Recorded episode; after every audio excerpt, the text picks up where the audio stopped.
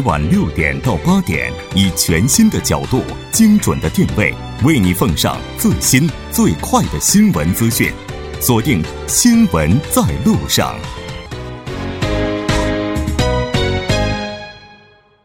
好的，欢迎回来了解最新热点焦点，锁定调频一零点三，《新闻在路上》。稍后是广告时间，广告过后马上回来。好的，欢迎回来，回到我们今天新闻放大镜的第二部分，继续和来自韩国外国语大学经营学院的肖树峰教授，以及来自德勤会计事务所的顾问杨帆一起来讨论韩国的家庭债务危机问题。如果您对我们今天的话题有什么想法，也欢迎您参与进来。您可以发送短信到井号幺零幺三，提醒您每条短信通信商会收取您五十韩元的通信费用。另外，您也可以在 YouTube 上搜索 TBS EFM，在收听 Live Streaming 的同时点击对话窗参与进来。那这次应该说，这个文在寅政府他也是非常关注目前的家庭负债问题，包括在昨天的这个施政演讲当中呢，也提到了跟他相关的一些内容。我们来看一下他这次都提到了什么。我们请这个杨帆来介绍一下。其实最重要的跟家庭负债相关的，还是他在十月二十四号发布的。其实更早，其实是房地产政策，但是里边的最核心的问题还在于房地这个家庭负债的一个对策问题。我们叫它家庭负债综合对策，其实就是想通过各种的这种方式，然后来缩减整体韩国目前的家庭负债的一个整体规模。那这个。幺零二四对策的一个核心论点，它有这样七个主要内容。一个就是说，呃，根据这个家庭负债借款的人的这个特点啊，然后提供相应的一些支援服务。嗯。再有就是说，呃，其实还有一个家庭负债比较重的这些受灾群众，实际上就是个体户之类，他所有做经营之前都是要。采取贷款的方式来做第一笔投资的嘛，所以说对这些个体户呢，也会专门新设一些这个个体户的专门贷款支援服务，然后帮助做合理的这个贷款消费。再有就是说，激活对还款困难户的这种金融咨询服务，就是说个别贷了很多，而且急剧增加的这些家庭，我们怎么帮他来缓解目前的这个状况？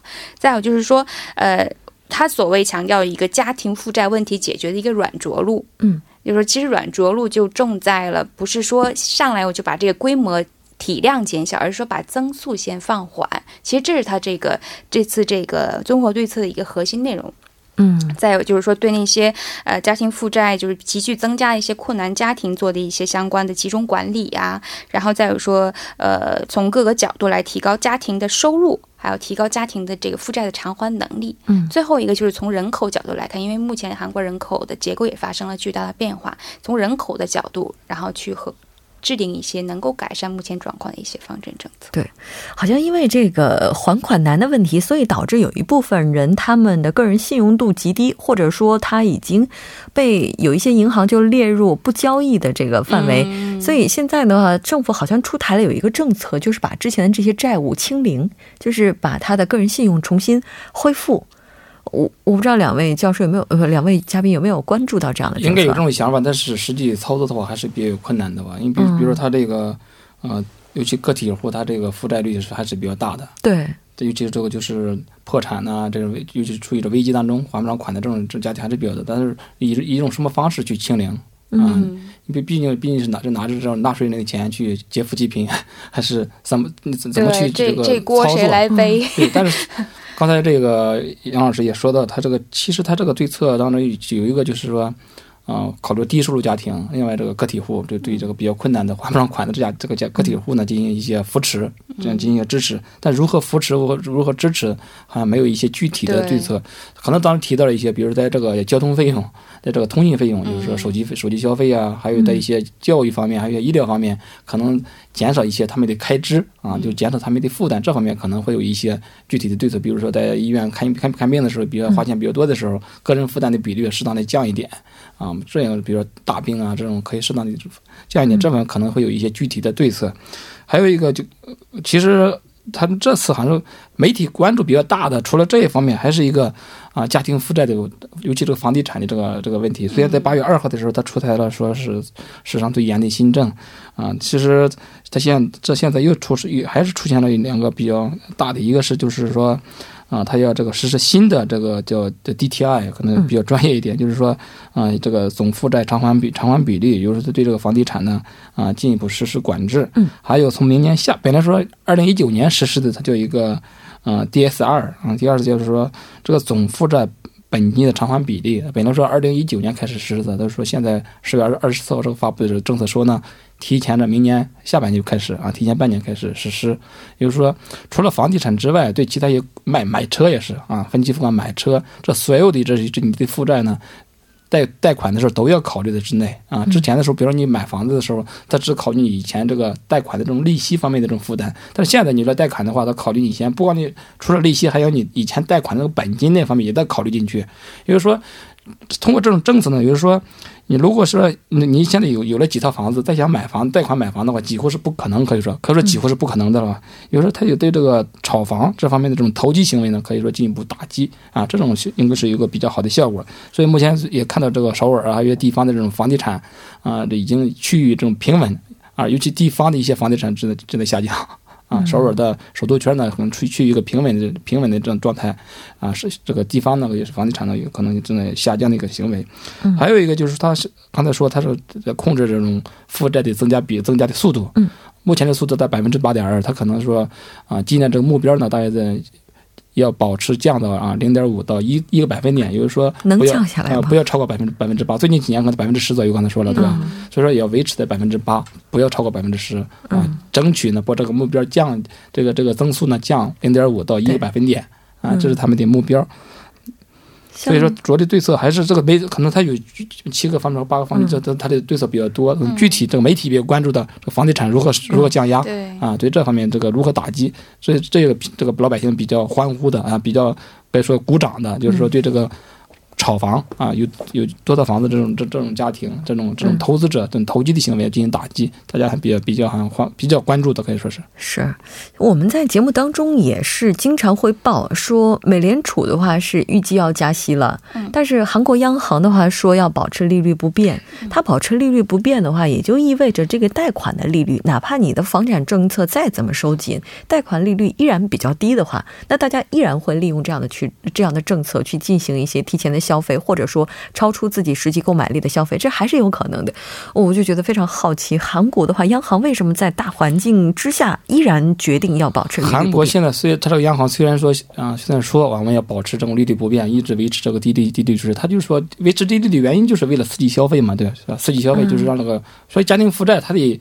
从另一个方面，就是说你家庭负债多了，它消费也多了，在拉动经济这一方面，它是有有这个积极效应的。但是现在问题是，韩国的家庭负债已经超超过这种安全线。那提升利率不就好了？所以说，但是说它提升利率，但是说另外他怕这个这个韩国这个外外外外外资外流，另外还这个怕影响经济。怕影响，怕影响增速，这经济经济增长也是一个问题。如果说他把这个率提提高了，这个这个消费内需一一下下下降了，又又又又萎缩了，它的经济可能也会出现一些啊一个问题。所以说现在也是个进退两难。但是美国如果说美联储现在升息了，但是韩国央行是毫无没有没没有出路，必须得升息。嗯，当然升息的这种时机可能会那个稍晚。拿捏一下，但是他他们没有什么选择，他必须得升息啊。如果美联储升息的话，韩国必须跟着升息啊，没有选择的。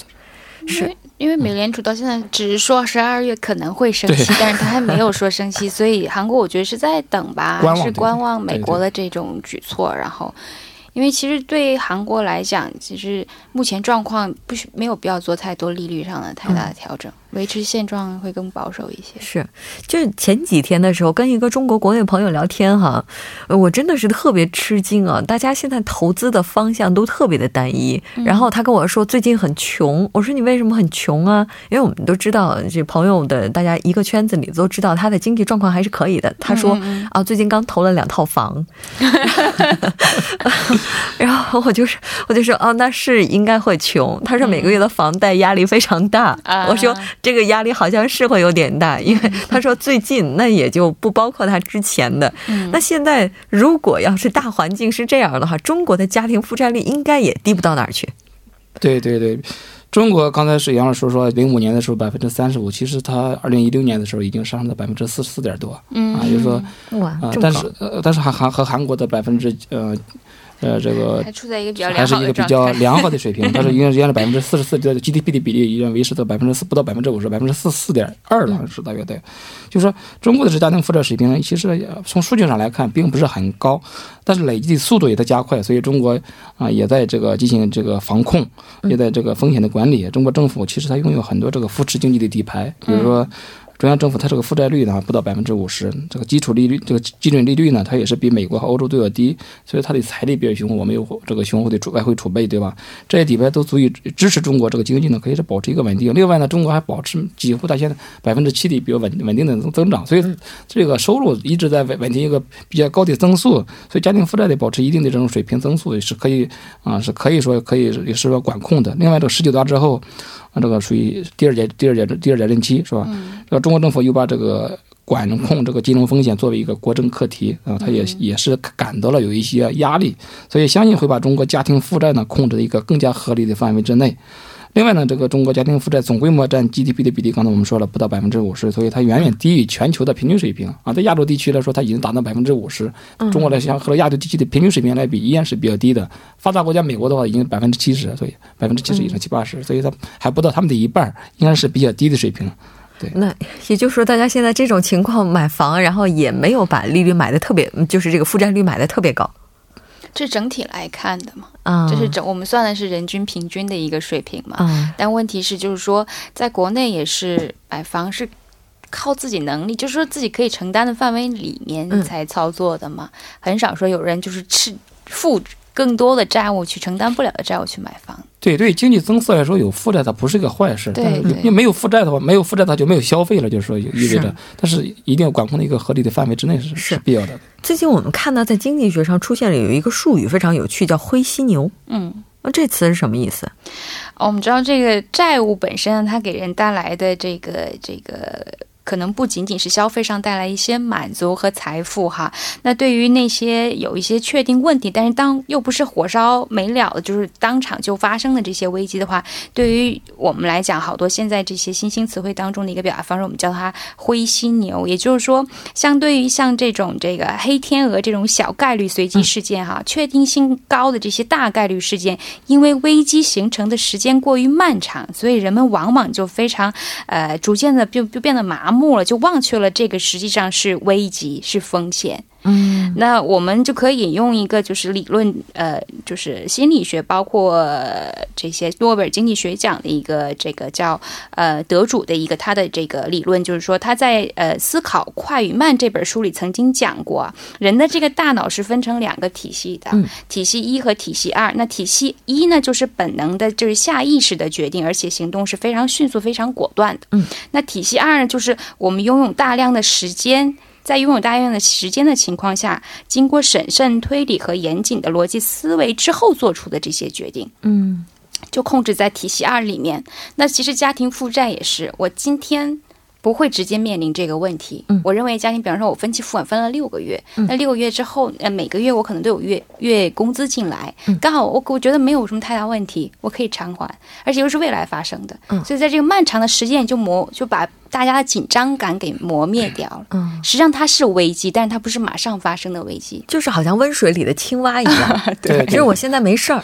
嗯嗯，而且我会慢慢的适应这个没事儿。对，等到有一天真有事儿的时候，我也跳不出来了，也结束了。对，当这个灰犀牛它这个真的到了面你面前的时候，它这个块头比较大，所以那是那就那就致命的危险。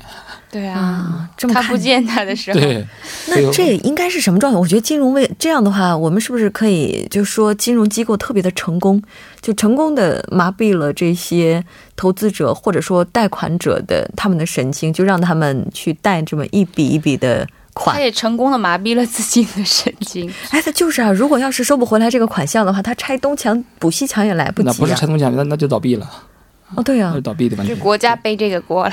嗯，好像大家都是在就是在玩一个非常危险的游戏，有这种感觉，好像稍有不慎的话，就可能会陷入万丈深渊。嗯，那这些经济术语，应该说这个它也是代表着一种经济现象哈。那真正让我们有体感的地方，应该是什么呢？可能我们因为年轻人嘛，都需要买房子，是吧？我们体感的比较比较明显的就是房地产泡沫的问题，是吧？嗯，就对家庭来说，这个住房既是个消费品，它又是个投资，是吧？刚才你说有朋友投资了几套产品，现在在低利率时代买房还是一个最佳的投资的一个方式。所以住房是个家庭基本的需求，但是家庭还可以通过借款啊来进行买房投资。但是如果通过抵押贷款或者投机取巧，都是很容易产生泡沫，对吧？嗯。尤尤其可能中国的一些小县城，我们比如可能如果有有这个感觉的话，比如说以前的时候可能一千多房价，啊，可能最近几年的话。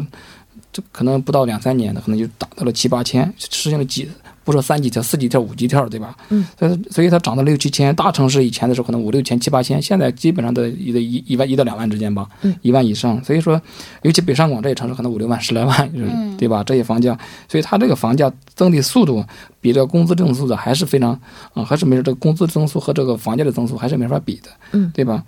我们可能正常赶的要是工资也跟也也跟着这个房价的这个增速走，那是多好，不是做这个梦吧？但现实是残酷的吧？房价现在已经坚挺不下，只能说向银行这个这个伸伸手借款，对吧？所以这个贷款一旦积压成型，家庭负担自然就会加重。嗯。这唯一比较值得庆幸的是，首尔地区现在能卖的房子不多了，哎，但是好像还有几个比较大的盘已经开了。然后，但是不管怎么样的话，房子的话，应该还是堆在很多年轻人头上的一座非常大的最大的负担。对，而且呢，利率比较低的时候。贷款，然后在这个时间买房，可能也是很多人年很多的年轻人自认为的一个非常好的进入这个市场的机会。但是这到底是个机会还是危机的话，我们到现在为止还是很难说的。那这就中国还有韩国，好像这么比较起来的话，家庭负债的类型非常的相似吧？对，几乎相似。就韩就韩国来说，它的一千四百万亿韩元。嗯。对，八八万八万八万多亿这个人民币，对吧？它百分之九十五的都都是贷款啊，家庭的都是贷款，其他百分之五的刚才说了什么信用卡消费啊，其他的一些消费，买车，比如说买车，其他的一些消费还比较低，百分之九十五都是贷款。嗯，买房，对，买房买车，其他的都都可以。嗯，但是主要的主要是它是就是贷款。这类型的话，百分之五十四呢是买买房子的。一半以上，对，百分之一半以上，那是另外的百分之四十一，其他一些一一般性的贷款，嗯，比如为孩子这个学学费、学费贷款和其他一些贷款也是可以的，嗯，百分之五十四当中呢，都等于买房子。中国方面呢，可能家庭负债这个比例没有一个具体的数据，不过包括这个公积金在内的一些居民房贷余额和居民可收入之间的比例呢，也达到百分之五六十。对对，所以因为对于中国家来说，这个房贷可能是最大的负债，应该是啊。中国一般都喜欢年轻人，都喜欢买房子，不像韩国人租房子是吧？嗯。所以说这个房贷 是最大的家庭负债。这个我觉得对于年轻人来讲，可能不是因为喜欢买房子，可能是因为有迫切的刚需。对，尤其这个结婚，还有些女孩子，她也也你要不你没有房子也不不跟你结婚的。哎，这个这个这个，我们不能一概而论哈。开开个 玩笑，的 不是所有的女 孩子。开个玩笑，就是说年轻人结婚他没有房子，他肯定也是也是个比较困难一个对比较困难的。你不能租房子嘛，工资可能租房子就就白白打漂了。买房子还是自己的投资对吧？所以，在中国有个统计数据啊，在中国家庭资产当中，它这个房地产占比呢达到百分之六十八。嗯，比如说这个自自己这个这这个存款当中百分之六十八的资产都是都是投在房子上了。在这个北京、上海这些地方能达到百分之八十五，肯定啊，所有的资产都投在房子上了，啊，剩下的十五块钱拿拿来当零花，百分之一百块钱、八十五块钱都投在房子上了，百分之十五。对于北京、上海来说，那月薪应该达到多少？这百分之十五才够生活？对啊，你像现在就是我觉得最最最关键的问题是收入和支出这个完全不平衡的这个。对，一般情况这个收入和支出一般情况也不会，一般情况不要超过百分之五十，就是说相对你收入来说，你的你的负债一般不要超过百分之五十。嗯，如一般就如果按一按一般来说是这样的，但是可能现实是不这样的。所以中国它两国之间这个负债相似，比较高都是投在房子上的。对对，它这个可能比例有有中国高一点。年轻包括年轻人的这种生活状态，我觉得中韩两国也是非常类似的，就所谓的月光族这种感觉。对，就不光你房子的，包括你平时的一些其他消费，就是收入是有限的。如果是你是一个单身的话，你还好，稍微能剩点零花钱。如果你是个家庭，你有家庭成员，你要有两个孩子的话，那你说你这个教育费用、你的平时的生活费，再包括一些呃房子上的，别算了。所以真的就是很，其实说实在的，很有负担，会很可怕，而且。而且你上还有老，下还有小，这再算算的话，就觉得这日子没法过了。真的，真的说，我觉得就很辛苦的。对，乐观一点。对，虽然我没有结婚，我没有觉得挺替大家觉得辛苦的。所以这样就觉得有个地方能借钱，并且利率比较低，还是件好事情。至少现在大家说，至少你还借到了。对你把这个坎儿 面前的这个坎儿能迈过去，所以大家都去借钱了。所以家庭负债这到底是谁赢了？到底是谁受利了？那其实像同样的问题，都我觉得在中国也好，在韩国也好，可能在日本的情况也是一样的，大家都可能会苦于这个负债的问题。那在其他国家有没有一些比较好的例子可以让我们去借鉴一下呢？其实好的例子倒不少，比如说日本，它可能也算好的一个例子，也算也算一个坏的例子。日本我们知道，它家庭负债方面，它可以说有个切身之痛啊。日本是是有切身之痛的。二十多年前，它这个泡沫经济破灭了，是吧？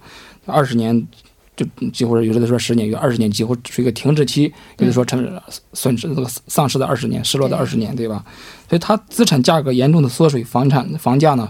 严重的这个大幅下跌，嗯，所以它由于这个购买资产的资金呢，主要来源于这个借款，而不是储蓄，主要是贷款，贷款买房子，所以它这个泡沫经济一旦崩溃呢，家庭和个人拥有的资产呢就开始大幅的贬值啊，就贬贬值了，所以说这个负债额呢越来越庞大，嗯，由于家庭和个人他经历了由暴富到持平的这种变化。所以他这种消费观念呢，日本的消费观念现在也在转变了，嗯，对吧？由过去的大手大脚追求高档和奢侈消费，现在日本他也日本人他也讲讲究这种实际性，比如说斤斤计较、精打细算，也在这转变这种观念。因为以前呢，他有这种切身之痛了，对吧？所以家庭和个人的消费支出呢，也会随之的减少。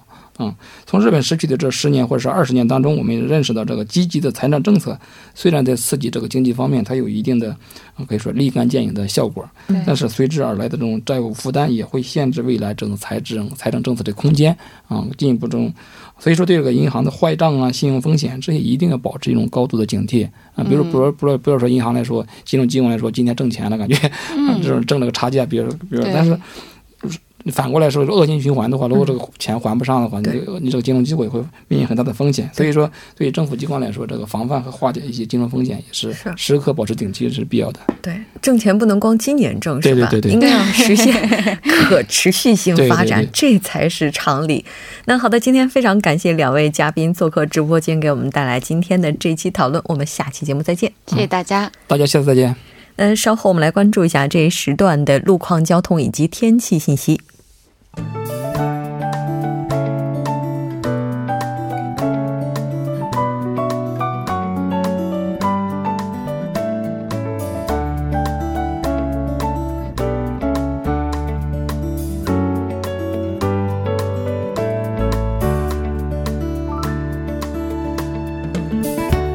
晚间七点五十三分，这里依然是由程琛为大家带来这一时段首尔市路况及天气信息。我们继续关注两则交通临时管制的通告，在汉江大桥至上道站方向，上道隧道内将会进行道路维修的施工作业。受施工影响呢，单方向两个车道中的一个车道将会进行部分的交通管制。具体的时间段是这样的：今天晚间十点开始，至明天凌晨六点结束。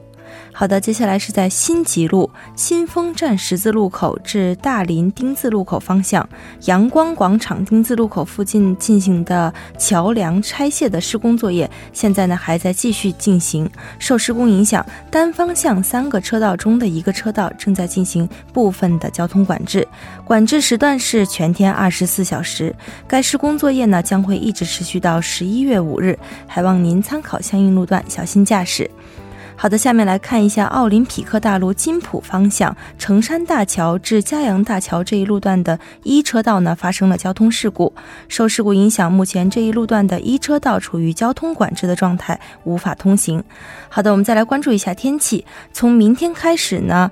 明天凌晨开始，全国大部分地区将会有降雨，雾霾浓度高，建议您出行时做好防护措施。首尔地区具体的播报情况是这样的：今天夜间多云，最低气温十二度；明天白天小雨，最低气温十二度，最高气温十七度。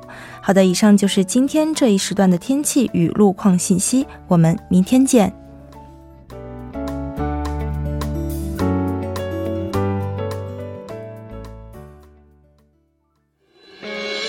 各位新闻在路上的听众朋友们，大家好，我是首尔生活加油站的主持人朴龙军。上午八点将会为您播出首尔生活加油站精彩节目，希望您能够锁定收听。